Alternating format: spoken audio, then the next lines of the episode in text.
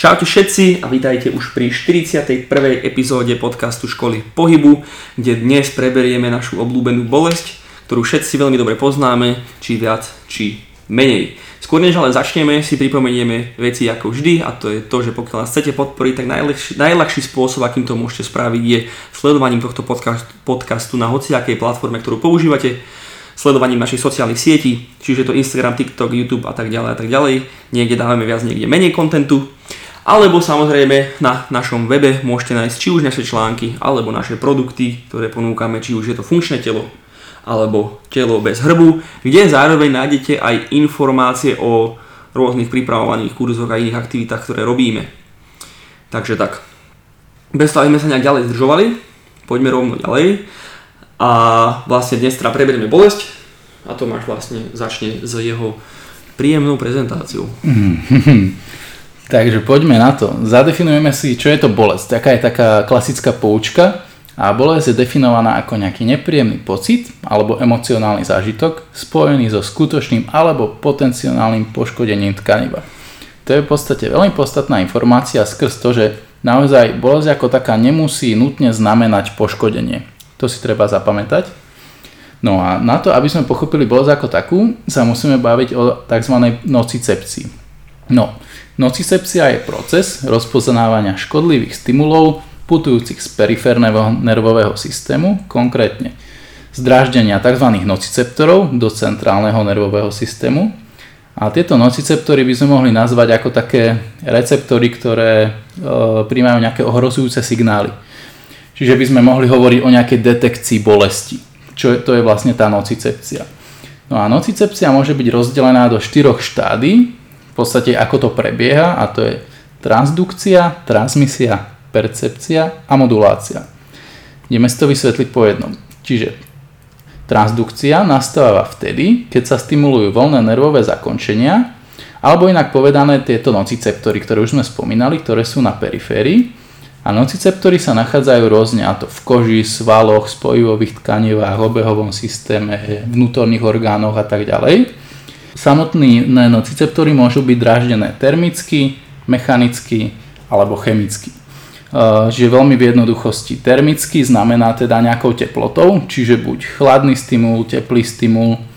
Väčšinou tento efekt je veľmi krátkodobý, príklad keď sa popálite alebo nejako prílišne zachladíte, mechanicky nejakým tlakom, ťahom, drtením a tak ďalej. A chemicky teda keď sa, ja neviem, v oblasti zranenia vyskytne už keby z vypúšťania samotného tela nejaká chemická látka, alebo aj sa vy popálite nejakou chemickou látkou a tak ďalej. No, transmisia zahrňa prenos bolestivých signálov do stredivými dráhami z periférie do miechy a do mozgu. Na tento prenos sú využívané dva typy vlákien, a to sú A delta a C vlákna a A delta vlákna sú veľké, tenko mielizované. Mielina, mielizácia, e, ak som to teda dobre povedal, je v podstate také obalenie tých vlákien, ktoré keby pomáha tomu preskakovaniu toho nervového zruchu, zruchu. Čiže sú mielizované a prenášajú tieto signály veľmi rýchlo.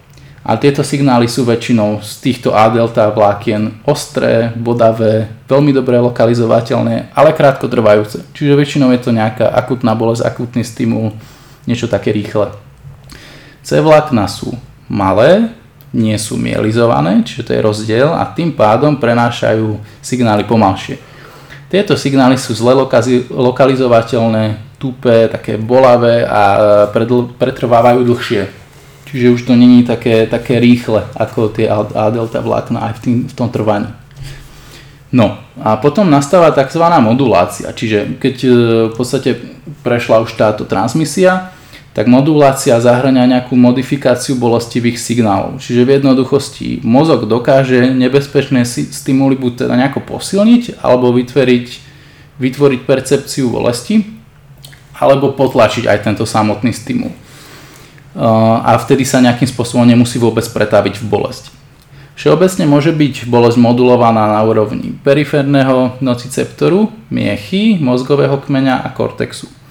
A k modulácii sa ešte dostaneme trošku neskôr, aby som nejako nepredbiehal. No a pokiaľ prejde táto modulácia, čiže buď pocítime, nepocítime bolesť, ak ju pocítime, tak príde tá percepcia. No a percepcia je proces, pri ktorom kortex dáva význam signálom bolesti. Alebo ich teda nejako interpretuje. Čiže percepcia zahrňa tzv. prach bolesti a toleranciu bolesti. To sú dve odlišné veci. Prach bolesti by sme mohli prirovnať k množstvu bolestivej stimulácie, ktorá je potrebná na to, aby sme pociťovali bolesť. A tento prach bolesti je viac menej rovnaký u všetkých, paradoxne, No a tolerancia bolesti je to, čo sa u ľudí líši. Čiže e, by sme si to mohli vysvetliť ako nejaké množstvo bolesti, ktoré je človek schopný tolerovať predtým, ako začne vyhľadávať nejakú lekárskú alebo inú pomoc. A táto tolerancia sa teda variruje od človeka k človeku. Niekto môže mať tú toleranciu väč- väčšiu, menšiu, dokedy s tým začne niečo robiť, alebo mu to už príde také neznesiteľné. No a percepciu bolesti sprostredkováva väčšie množstvo mozkových štruktúr a nedá sa povedať konkrétne, ktorá je zodpovedná za samotnú bolesť. Je ich naozaj viac. Zbytočne by som ich tu vymenovával, je to cez 10. OK. Mm-hmm. No, takže si teraz toho celkom dosť e, povedal. Áno. Tak si musíme dať taký, takú komerčnú prestávku. komerčnú nie, ale vieš, aby sme to mohli všetko strebať. Áno.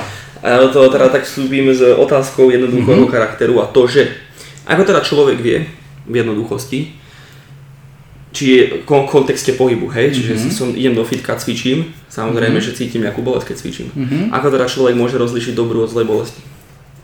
No, uh, toto je docela dobrá otázka. Samozrejme aj tých druhov bolesti je trošku viac, tomu sa ešte aj neskôr dostaneme, ale v podstate taká zlá bolesť uh, je skôr taká, kedy naozaj to, to už obmedzuje nejakú tvoju funkciu. Že už aj telo začne sa nejako odťahovať, sú tam takéto efekty, že príklad, nechce ťa to pustiť do pohybu, zhoršuje sa ti rozsah pohybu a môžu tam byť, e, ak je to nejaké akutné zranenie alebo niečo, tak môžu tam prebiehať nejaké rýchle zápalové procesy, čiže začervenanie, opuch, že toto už je skôr problém. Ale taká príjemná bolesť, že taká spojená s cvičením, tak to, to vieme rozoznať tým, že v podstate je to skôr taká tupá bolesť, taká typická nejaká svalovicová, svalová, a nie je to takého nepríjemného akutného. Mňa to zaujíma aj z toho hľadiska, že dobre vieš, že keď má niekto svalovicu, tak to môže byť spôsobené aj mm-hmm. kvázi nejakým, nejakou trhlinou v svale. Ano. Čož možno veľa ľudí nevie, nevie, tak teraz ste sa dozvedeli zaujímavú informáciu. Mm-hmm. A čo ti sem povedať, že dám príklad, že idem predkopávanie do zlyhania, nie? Mm-hmm.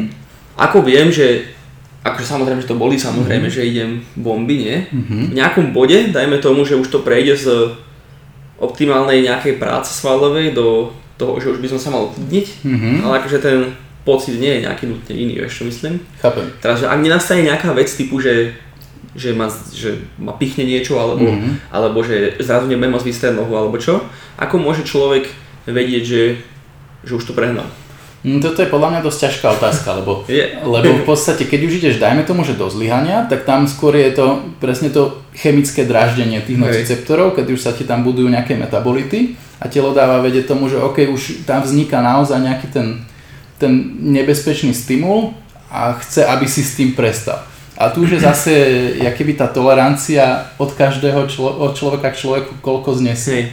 Tak, tak tam hlavne aj ten problém, že z hľadiska hypertrofie proste aj aj tá hypertrofia je do mm-hmm. istej miery proste svalový damage a mechanická tenzia a metabolický stres. Presne tak. Čo keď si to takto povieme, tak hneď vieme, že je to doslova, že si v podstate ubližujem ano. do nejakej zmysluplnej miery, takže akože rozlišiť toto, čo je dobré a zlé je ťažké. No? Mm, to je niekedy ťažké, ale akože určite vieme to rozlišiť minimálne v tom, že že ak je niekto teda skúsený cvičenie, podľa mňa to rozlišiť vie jednoducho. Pravdepodobne áno. A, a, áno, podľa mňa áno, ale keby už je niekto fakt začiatočník, tak rozmýšľam, že ako by sa to dalo nejako veľmi v jednoduchosti zadefinovať. Ale ja by som možno sa to aj nesnažil zadefinovať, možno by som to zjednodušil tak, že začiatočník by aj tak nemal do takej miery trénovať. To je pravda, tým lebo by tréning do zliania by mu spôsobil svalovicu, že sa týždeň nepostaví. No. tým pádom by to aj nemalo nastať. Ale vieme, že to ľudia robia, Okay. A som trošku dúfal, že máš vo vačku nejaké esíčko. Toto sa asi nedá uznať, no. V jednoduchosti. Akože väčšinou, keď je to nebezpečné, ja hovorím, že telo vám to dá vedieť, že vznikne tam teda nejaký akutný stimul, môže to byť, keby to je fakt, že nejaká trhlina, ruptúra svalu, niečo, napríklad, tak väčšinou je tam ten akutný proces, kedy prejde nejaký ten zápal, nejaký ten opuch, začervenanie, Hej. naliate krvou, však samozrejme by vás to ani do toho pohybu nepustilo, bola by tam extrémna ostrá bolesť. Dobre. A ďalšia otázka ešte, lebo neviem, či sa ešte budeme vrácať. Alebo povedz mi, budeme sa ešte vrácať ku, ku tejto téme Prahu bolesti? Niekde ďalej? Prahu skôr asi, možno Dobre. ani nie. Tak tým pádom sa spýtam teraz. Sam, sa, dobre vieme, aj naši poslucháči, ktorí nás počúvajú pravidelne, že je to niečo, čo samozrejme môžeš trénovať, mm-hmm. čo je logické, že, že to môžeš trénovať, ale mm-hmm. keď sa častokrát bavíme v kontexte stretchingu napríklad, mm-hmm. tak vieme, že trénujeme aj nejaký ten prach bolesti, Áno, áno, alebo nejakú tú toleranciu, tú, tú, tú toleranciu, pardon, áno. toleranciu bolesti. Uh, do akej miery môžeš teda ov- zmeniť toleranciu bolesti? Mhm. To je prvá otázka. A druhá časť otázky je, že do akej miery je to akože dobre, čo myslím. Mhm. Pretože predsa len cítiť bolesť je Mhm. dobré a ľudia, ktorí majú tú nešťastnú nešťastný defekt, Mhm. alebo jak tam nazvať, že necítia bolesť, sa nie sú, nie Jasné, doma. akože to, to Dobre je to. extrém, no, to, to je extrémne zle. No a do akej miery sa to dá, podľa mňa tiež je to veľmi individuálne. Veľmi individuálne od človeka k človeku, lebo aj na, na to samotné cítenie bolesti samozrejme vníva, vplýva strašne veľa vecí, Mhm. vyplavovanie rôznych transmiterov a tak ďalej, k čomu sa ešte tiež neskôr trošku dostaneme. Ale vieme to trénovať, ako si povedal, aj pri samotnom stretchingu, tak to je viac menej len o tom, že tam naťahujeme v podstate tie samotné svalové vlákna, aj tie vlákna tzv. intrafuzálne, ktoré sú v tých svalových vláknach, ktoré nám dávajú vlastne keby, uh, pocit toho, že kde sa ten sval nachádza, jak moc je natiahnutý. A to pri tom stretchingu vlastne trénujeme to, že trošku otupíme tento pocit a dostaneme sa o niečo ďalej. Však už sme aj v niektorých dávnejších epizódach preberali, že vlastne stretching ako taký nemení nejakú tú morfológiu toho svalového vlákna, skôr len mení to, ako náš nervový systém vníma tú pozíciu. A čo ti dám teraz takú pikošku zaujímavú, Mhm. ktorú som sa dozvedel, je, Aha. že, sta- že stretching môže viesť k hypertrofii svalu. Mhm. In series, neviem, jak povieš po slovensky absolútne. Proste môže nastať hypertrofia, ktorá je do šírky, Mhm. paralelná, to chápu všetci, Mhm. ale in series, ty vieš čo myslím, ale neviem, jak to povedať. Proste, v podstate do dĺžky, hej, keď No. sa to tak veľmi jednoduchosti povieme. Mhm. A že reálne stretching môže, môže proste Mhm. navodzovať hypertrofiu do dĺžky, avšak skôr než by niekto teraz bol taký, že ha, ja som vám to vravel, že natiahnete sval, tak to Mhm. nič nemení na relatívnom stave pripojenia od bodu výstupu a ústupu a o Mhm. všetkom, čo sme v minulosti baravili. Mhm. Práve že to paradoxne poukazuje na to, že ten stretching nerobí to, čo si ľudia myslia, pretože pokiaľ No. vedie k hypertrofii, tak práve že bude akedy stuhnievať tie svaly teoreticky ešte viac. Takže to som iba tak takú píšku, že mm. možno si nevedel, ja som, ja som bol z toho tiež prekvapený. Mm, toto som asi ešte nepočul, no. Čiže zaujímavé. Hm? Ale áno, akože to je pravda, že veľa ľudí si myslí, že stretching je nejaký uvoľňujúci, ale len skôr z toho neurologického hľadiska, ako sme povedali, ale reálne je to v podstate, dá sa povedať, izometrické napätie, ktoré, no nie, že úplne izometrické, snažíme sa to tlačiť ďalej, ale je to, je to proste stres pre ten sval. Hej. Takisto, lebo vy, vykonávame nejakú pozíciu, do ktorej sa tlačíme silene. Vieš to, ale keď to takto povieš, tak tam tú hypertrofiu normálne už aj vidíš. Že? Áno, jasné, No. že presne. A Bill Hart vám to dobre povedal, že pokiaľ, že stretching strečuje len v tom prípade, že je to bez toho pocitu čau, že to je voľné. Mhm. Čiže Áno. v podstate sa z toho majú benefit len ľudia, ktorí už sú aj tak voľní. Hej no. Každopádne, nechcem si, ne, nechcel som to tu nejak otočiť smerom do stretchingu, Ja, takže, že pohode. takže druhá otázka bola teda, že v akej miere toto, táto zvýšená tolerancia na bolesť môže akože viesť ku, akože to je zle, na škodu. Mhm. Hm, ono podľa mňa strašne záleží v akom kontexte. Lebo keď, Dajme keď, to v kontexte cvičenia, hej? Tak som Mhm. to myslel. podľa mňa pri ako samotnom nejakom silovom tréningu to až tak vadiť nutne nemusí, pokiaľ teda vieme nejako normálnym spôsobom manažovať to, akú váhu dvíhame v akom objeme. Ale keď sa to týka, dajme tomu toho stretchingu, alebo keď je niekto hypermobilný, tak vtedy je to podľa mňa do istej miery nebezpečné, lebo nevieme si presne uvedomovať, aké by tú pozíciu, v ktorej sa nachádzame a nepociťujeme tam ten nejaký ťah, ktorý by tam byť Mhm. mal. Môžeš otupiť tie intrafuzálne vlákna že do takej miery, že, že proste reálne ti nebudú varovať pred nebezpečenstvom na, Mhm. natrhnutia svalov a tak ďalej. Hm, To si úplne nemyslím, akože to tam podľa mňa stále je, e, do istej miery aj musí byť, ale ako keby tam na to vplýva veľa vecí, lebo aj, aj na tie intrafuzálne vlákna. A samotný svalový tónus e, už prispievajú aj rôzne mozgové centra, ktoré to regulujú, hej, čiže dáme toho viac, ale podľa mňa vždy je tam tento spätný mechanizmus, lebo v podstate však e, svalové vretenko ako také teda detekuje toto, ale mm, bože teraz normálne rozmýšľam, jak sa volá tá druhá štruktúra, uh, nesvalové vretienko, ale ešte je... Mm, Teraz si ma zmietol. hm. No v podstate tam sa deje presne to, že pokiaľ už je sval v prahu toho, že sa má poškodiť, tak v podstate mm, sa ten sval automaticky vypne. Čo myslíš, GTG? Golgiho ten Áno, orgán? presne, presne, presne, presne. Neviem, ak sa posledný. Golgiho, Golgiho, ne, nejaké teliesko. Golgiho svalové teliesko, tak. by to malo byť. Áno, áno. Tak. No a to je presne ten opačný mechanizmus, že keď už je teda prílišne ten sval v nejakom nebezpečnom strečí, kedy toto, toto teliesko to nejako zaregistruje, tak ten sval automaticky vypne svoju prácu, zapne sa antagonista, teda oproťažší sval a uvoľníš ten Hej, no len vieš, ako sval. sám vieš, že pri, najmä pri excentrickom tréningu, to, to je taký tréning, pri ktorom sa kladie dôraz na excentrickú časť ťahu, mm-hmm. to je taká, pri ktorom sa ide do natiahnutia svalu. Mm? No, je ťažké, keď to musím takto vysvetliť, som sa zamudal. Tak sám vieš, že tam sa keby kvázi spomaluje tento proces, Mhm, hej, čiže chceš práve že zhoršiť toto, čiže niekedy moja logika automaticky ide do toho, že teoreticky by som to mohol vytrénovať až do toho bodu, kedy to vôbec nebude, Mhm. akože možno to nejde, to bola práve tá otázka, vieš, že Mhm. To, toto fakt, že neviem ti asi na 100% odpovedať, že, že či to je tak alebo akože tak. sa. A myslím si, že to nikto netestoval ani nebude, takže toto bude Neviem, asi, no, neviem, poch- či pochybujem, že, pochybujem, že na to sú robené štúdie, lebo Ťažko kto by do toho išiel, vieš, akože si nechať e, dobrovoľne zvyknúť takúto veľmi životne dôležitú funkciu v podstate. Môžeme to určite ale popreskúmať, že či niečo také existuje, nejaké Tak sa tomu v ďalšej, v ďalšej, v ďalšej epizóde, kde budeme riešiť bolesť, vrátime potom. Určite. A stretching alebo čo. Hm? Dobre, Možno. no každopádne už sme si odleteli dosť A a tak si teraz zase prileďme prilietávame naspäť. a môžeš teda pokračovať v, v bolestnej bolesti. Dobre, čiže vrátime sa k tej nocicepcii. No, čiže nociceptívnu bolesť, dostaneme sa k tomu, že sú aj iné druhy bolesti, ale nociceptívnu bolesť môžeme rozdeliť podľa lokalizácie na somatickú a viscerálnu. No a somatická bolesť pochádza z časti tela ako je koža, svaly, kosti a tak ďalej. A môžeme ju deliť na hlbokú e, a povrchovú somatickú bolesť. Hlboká je väčšinou spojená s dráždením receptorov vo väzivách, šlachách, kostiach, cievach, fasciách, ale aj svaloch. Ale je, tá bolesť je väčšinou taká, že horšie lokalizovateľná. Že viete, že vás niečo bolí, ale neviete presne ukázať, že je to tu, je to tu, alebo niekde inde, ale viete, že tam tá bolesť je aj taká hlboká. No a povrchová somatická bolesť pochádza najmä teda zo stimulácie kože a povrchových štruktúr a je veľmi dobre lokalizovateľná. Že keď sa niekde porežete, tak veľmi dobre viete, kde to je, že kde to páli, kde to, kde to tečie. no a tá viscerálna bolesť a, pochádza z vnútorných orgánov, ako už je ten názov napovedá, a je často tupá, difúzna, čiže sa rozlieha a je ťažko lokalizovateľná taktiež. A tento typ bolesti má často aj nejakú autonómnu odpoveď, čiže môžete mať nejaký, ja neviem, zvýšený tep, potenie, zmenené dýchanie a často sa táto bolesť prenáša. Typické je napríklad, že keď má niekto infarkt myokardu, tak cítime bolesť v ľavej ruke. To je presne to, že tá bolesť sa prenáša keby uh, už do tej hornej končatiny. No.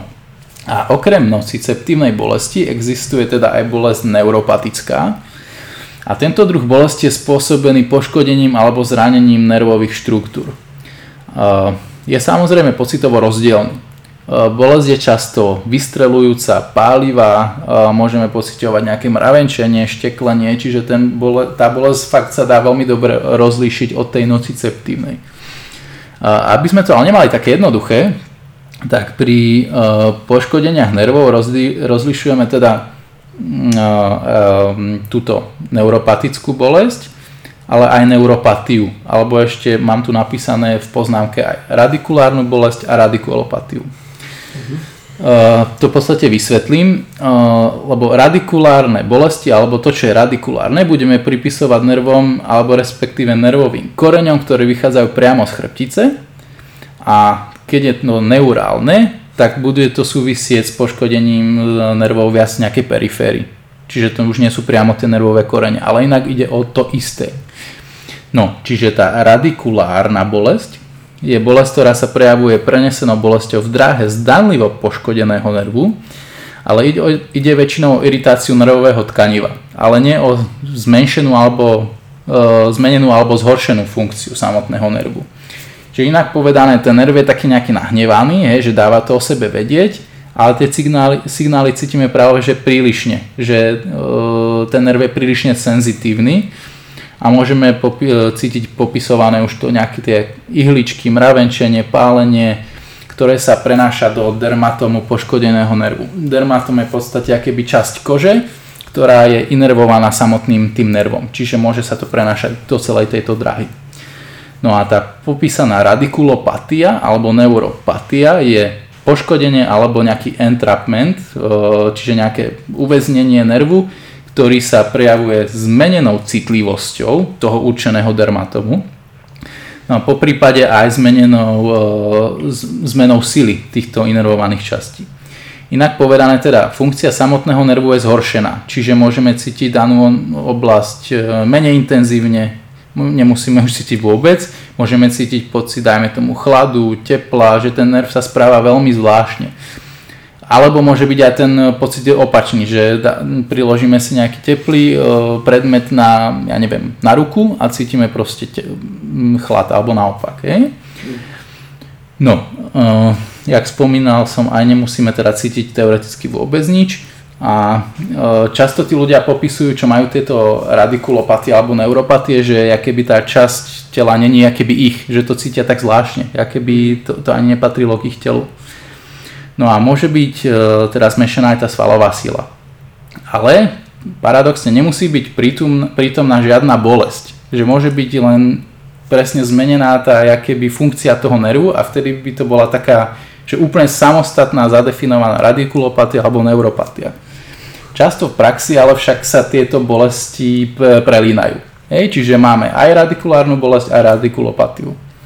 Čiže to sa tak veľmi ťažko niekedy od seba odlišuje, ale vieme to odlišiť podľa toho tej definície, jak už som hovoril. No a pôjdeme sa teda nejako zhrnúť, aké sú teda rozdiely medzi tými samotnými bolestiami a že prečo by to mohlo byť dobre vedieť. No a tá, teda nociceptívna bolesť môže byť ostrá, tupá, pulzujúca, pocitovo hlboká, ale aj povrchová, môže byť lepšia a horšie lokalizovateľná a v závislosti od toho teda, či je somatická alebo viscerálna. Ale ako hovorím, teda ostrá, tupá, pluzujúca a tak ďalej. Ale neuropatická bolesť je teda pálivá, bodavá, môžeme cítiť nejakú elektri- také elektrické keby pocity, zvláštne nejaké také vystrelovania, môžeme cítiť mravenčenie, a pokiaľ je ten nerv poškodený, tak teda zhoršená funkcia, ako som spomínal, zhoršená, zmenšená svalová sila, menšia citlivosť na podnety alebo cítenie iných podnetov, než dostávame. No a e, podstatný rozdiel je aj ten, že nociceptívna bolesť reaguje dobre na konvečné analgetika, na rozdiel od tej neuropatickej bolesti, ktorá nereaguje buď vôbec alebo veľmi slabo. Čiže to je hmm. celkom zaujímavé. Mm-hmm. Že to tiež tak vieme celkom dobre rozlíšiť.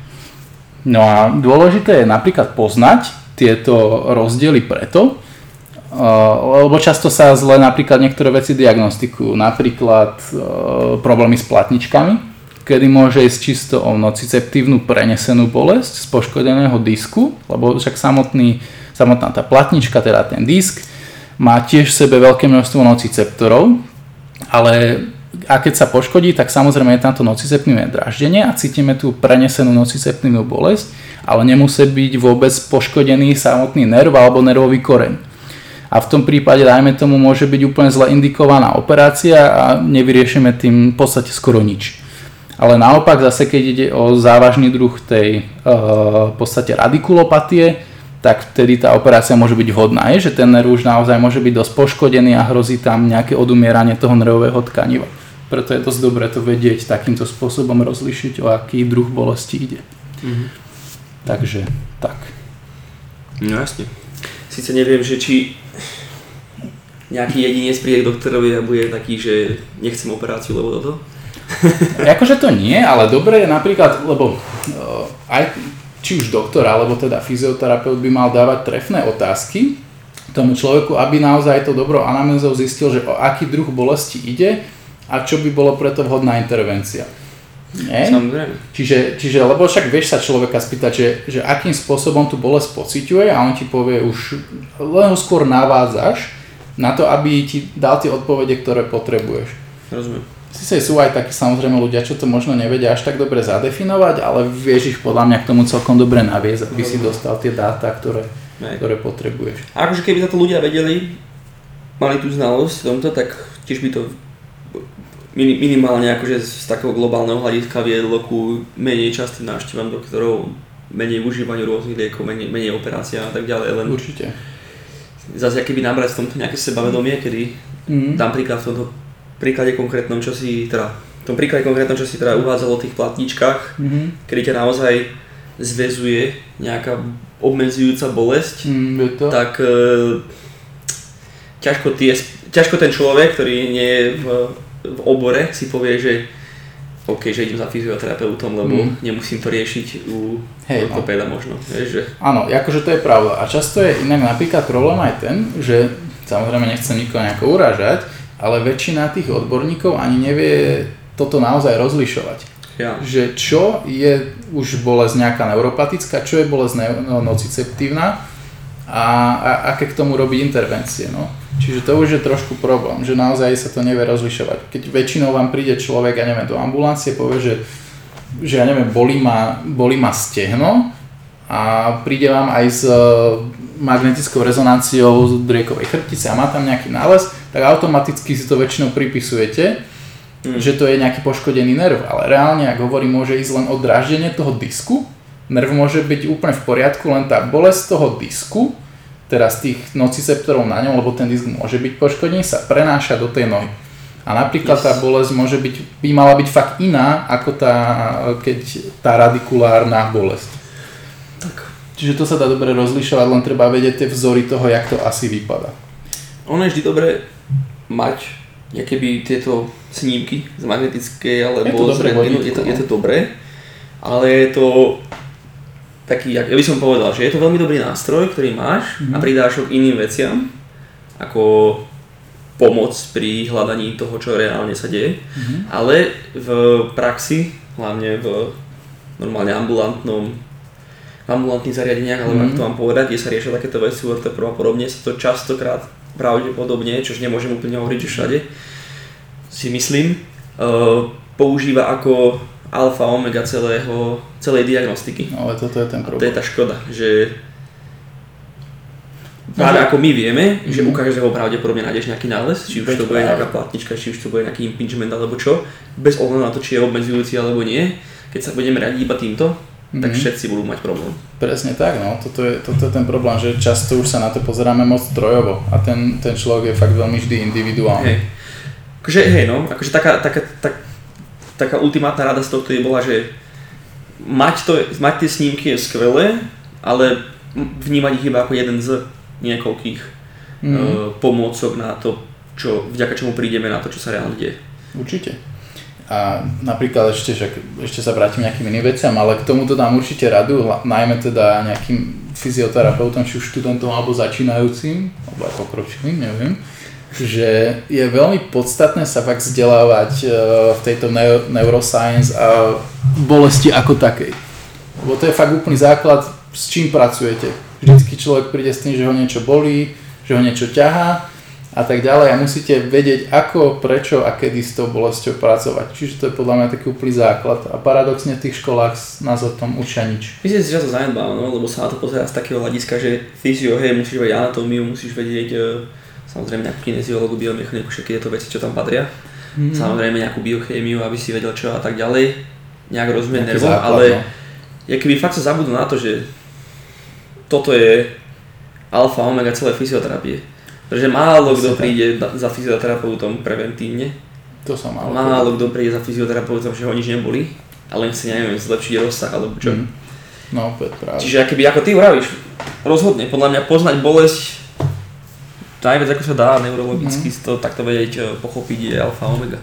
Je to, je to určite veľmi nápomocné, že vie vám to proste zjednodušiť prácu aj zefektívniť Hej. najmä, lebo viete zacieliť tú liečbu presnejšie alebo nerobiť nejaké chybné intervencie. Hej. A taktiež by som povedal, že aj v trénerstve je to niečo, čo určite nie v takejto miere a aj ako je vidno, tak e, nie som až taký znalý v tejto, v tejto záležitosti, ale minimálne treba mať o tom nejaké aspoň základné znalosti aj v trénerstve, pretože klienti častokrát nepôjdu za fyzioterapeutom, keď ich niečo bolí, pokiaľ majú trénera napríklad. Hej, hej, Čiže treba vedieť aj vtedy byť taký, že OK, toto je bolesť, ktorú môžeme riešiť nejakými, dajme tomu, mobilizačnými cvičeniami alebo čím. Toto je bolesť, ktorú nemusíme vôbec riešiť, lebo sa nič nedieje, treba si oddychnúť, alebo toto je v, také, v takom bode, že pošleme toho človeka ďalej. Zároveň, mhm. minimálne v zahraničí, by rovno povedali niektorí veľmi múdri ľudia, že my ako tréneri bolesť vôbec neriešime a hneď by sme mali referovať tých ľudí ďalej. S čím sa do istej miery stotožňujem, Veľmi. Ako pričom? Pokiaľ sa do tej bolesti vôbec nevyznám, súhlasím 100%, ale pokiaľ mám aspoň nejaké základné znalosti, tak vtedy viem usúdiť, že či to je len proste, ja neviem, nejaká zlá technika cviku, ktorá viedla k niečomu, alebo že môžem spraviť tieto uh, intervencie, ktoré prejdú do tej nejakej ďalšej návšteve nejakého ďalšieho odborníka. Mm, to je určite pravda. A hlavne pohybom ako takým vieme tú bolesť veľmi dobre modulovať a tým sa veľmi plynulo prenesiem môj poslednej časti mojich poznámok a to bude o modulácii bolesti. No čiže, čo je tá info, čo je, čo je vlastne tá modulácia? Keď si to vezmeme, tak tá informácia z periférie, teda draždenia tých no, nociceptorov, putuje senzorickými nervami do zadných rohov miechy kde vypúšťa neurotransmiter, ktorý sa nazýva substancia P a je typický pre teda nejaké zápalové a bolestivé stimuly, tento neurotransmiter. Substancia P, mm-hmm. to znie ako, že to z teba spraví super hrdinu. Mm-hmm. Pervola. Ale máš v The Boys, neviem či viete, odporúčam seriál mimochodom, som spravil reklamu, tak tam majú Compound V, neviem či vieš, Mm, to po slovensky. Hej, ale nepozerával som. To je bolo niečo ako substancia V, takže... Čiže je to niečo, hej, presne, je to niečo na ten štýl.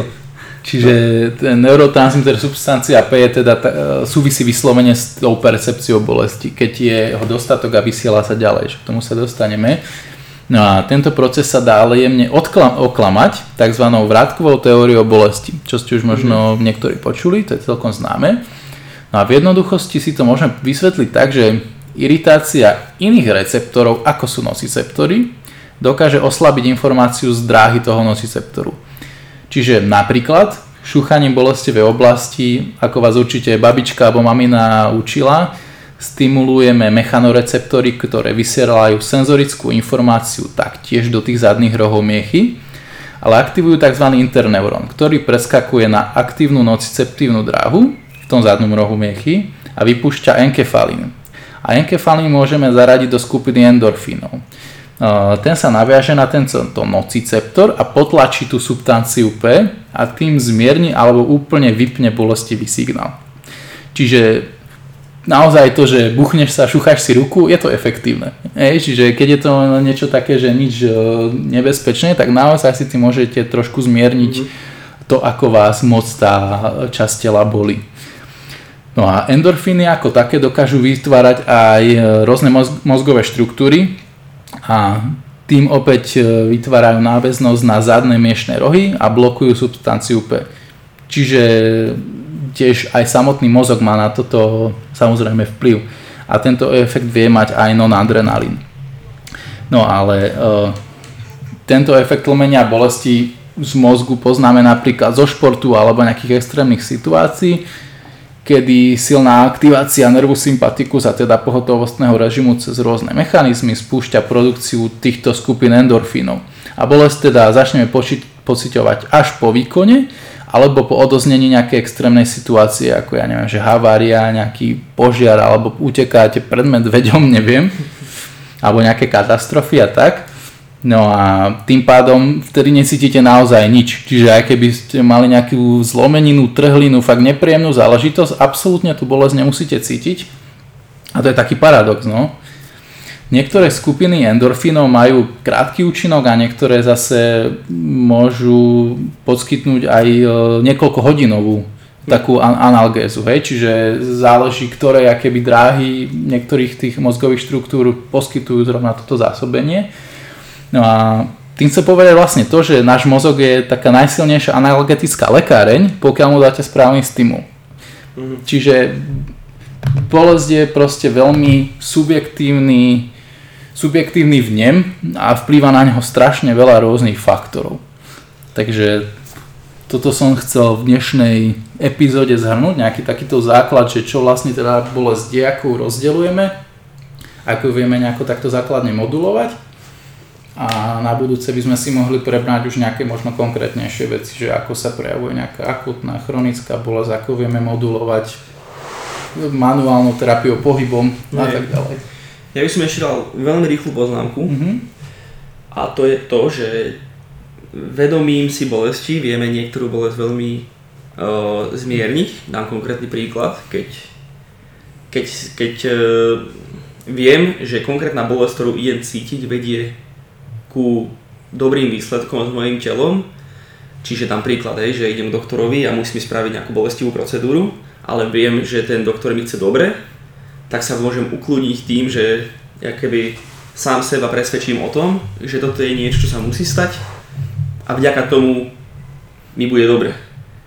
Automaticky vám táto jednoduchá aktivita, e, takéto jednoduché cvičenie vie zmierniť tú bolesť, ktorú budete cítiť, pretože automaticky telo nebude vy, vyhodnocovať ako takú veľkú hrozbu.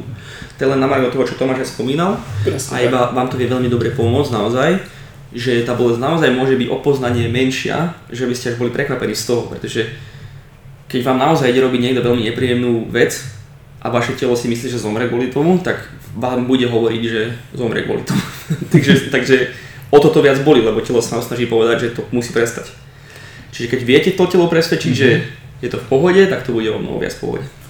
Presne tak. Taký rýchly typíček ešte. To je presne tá modulácia tej bolesti a jak s tým vieme vlastne pracovať. Tak, dobre. No, ďakujeme teda, že ste si hlavne Tomáša dnes vypočuli. Uh, bolo nám cťou, ako vždy.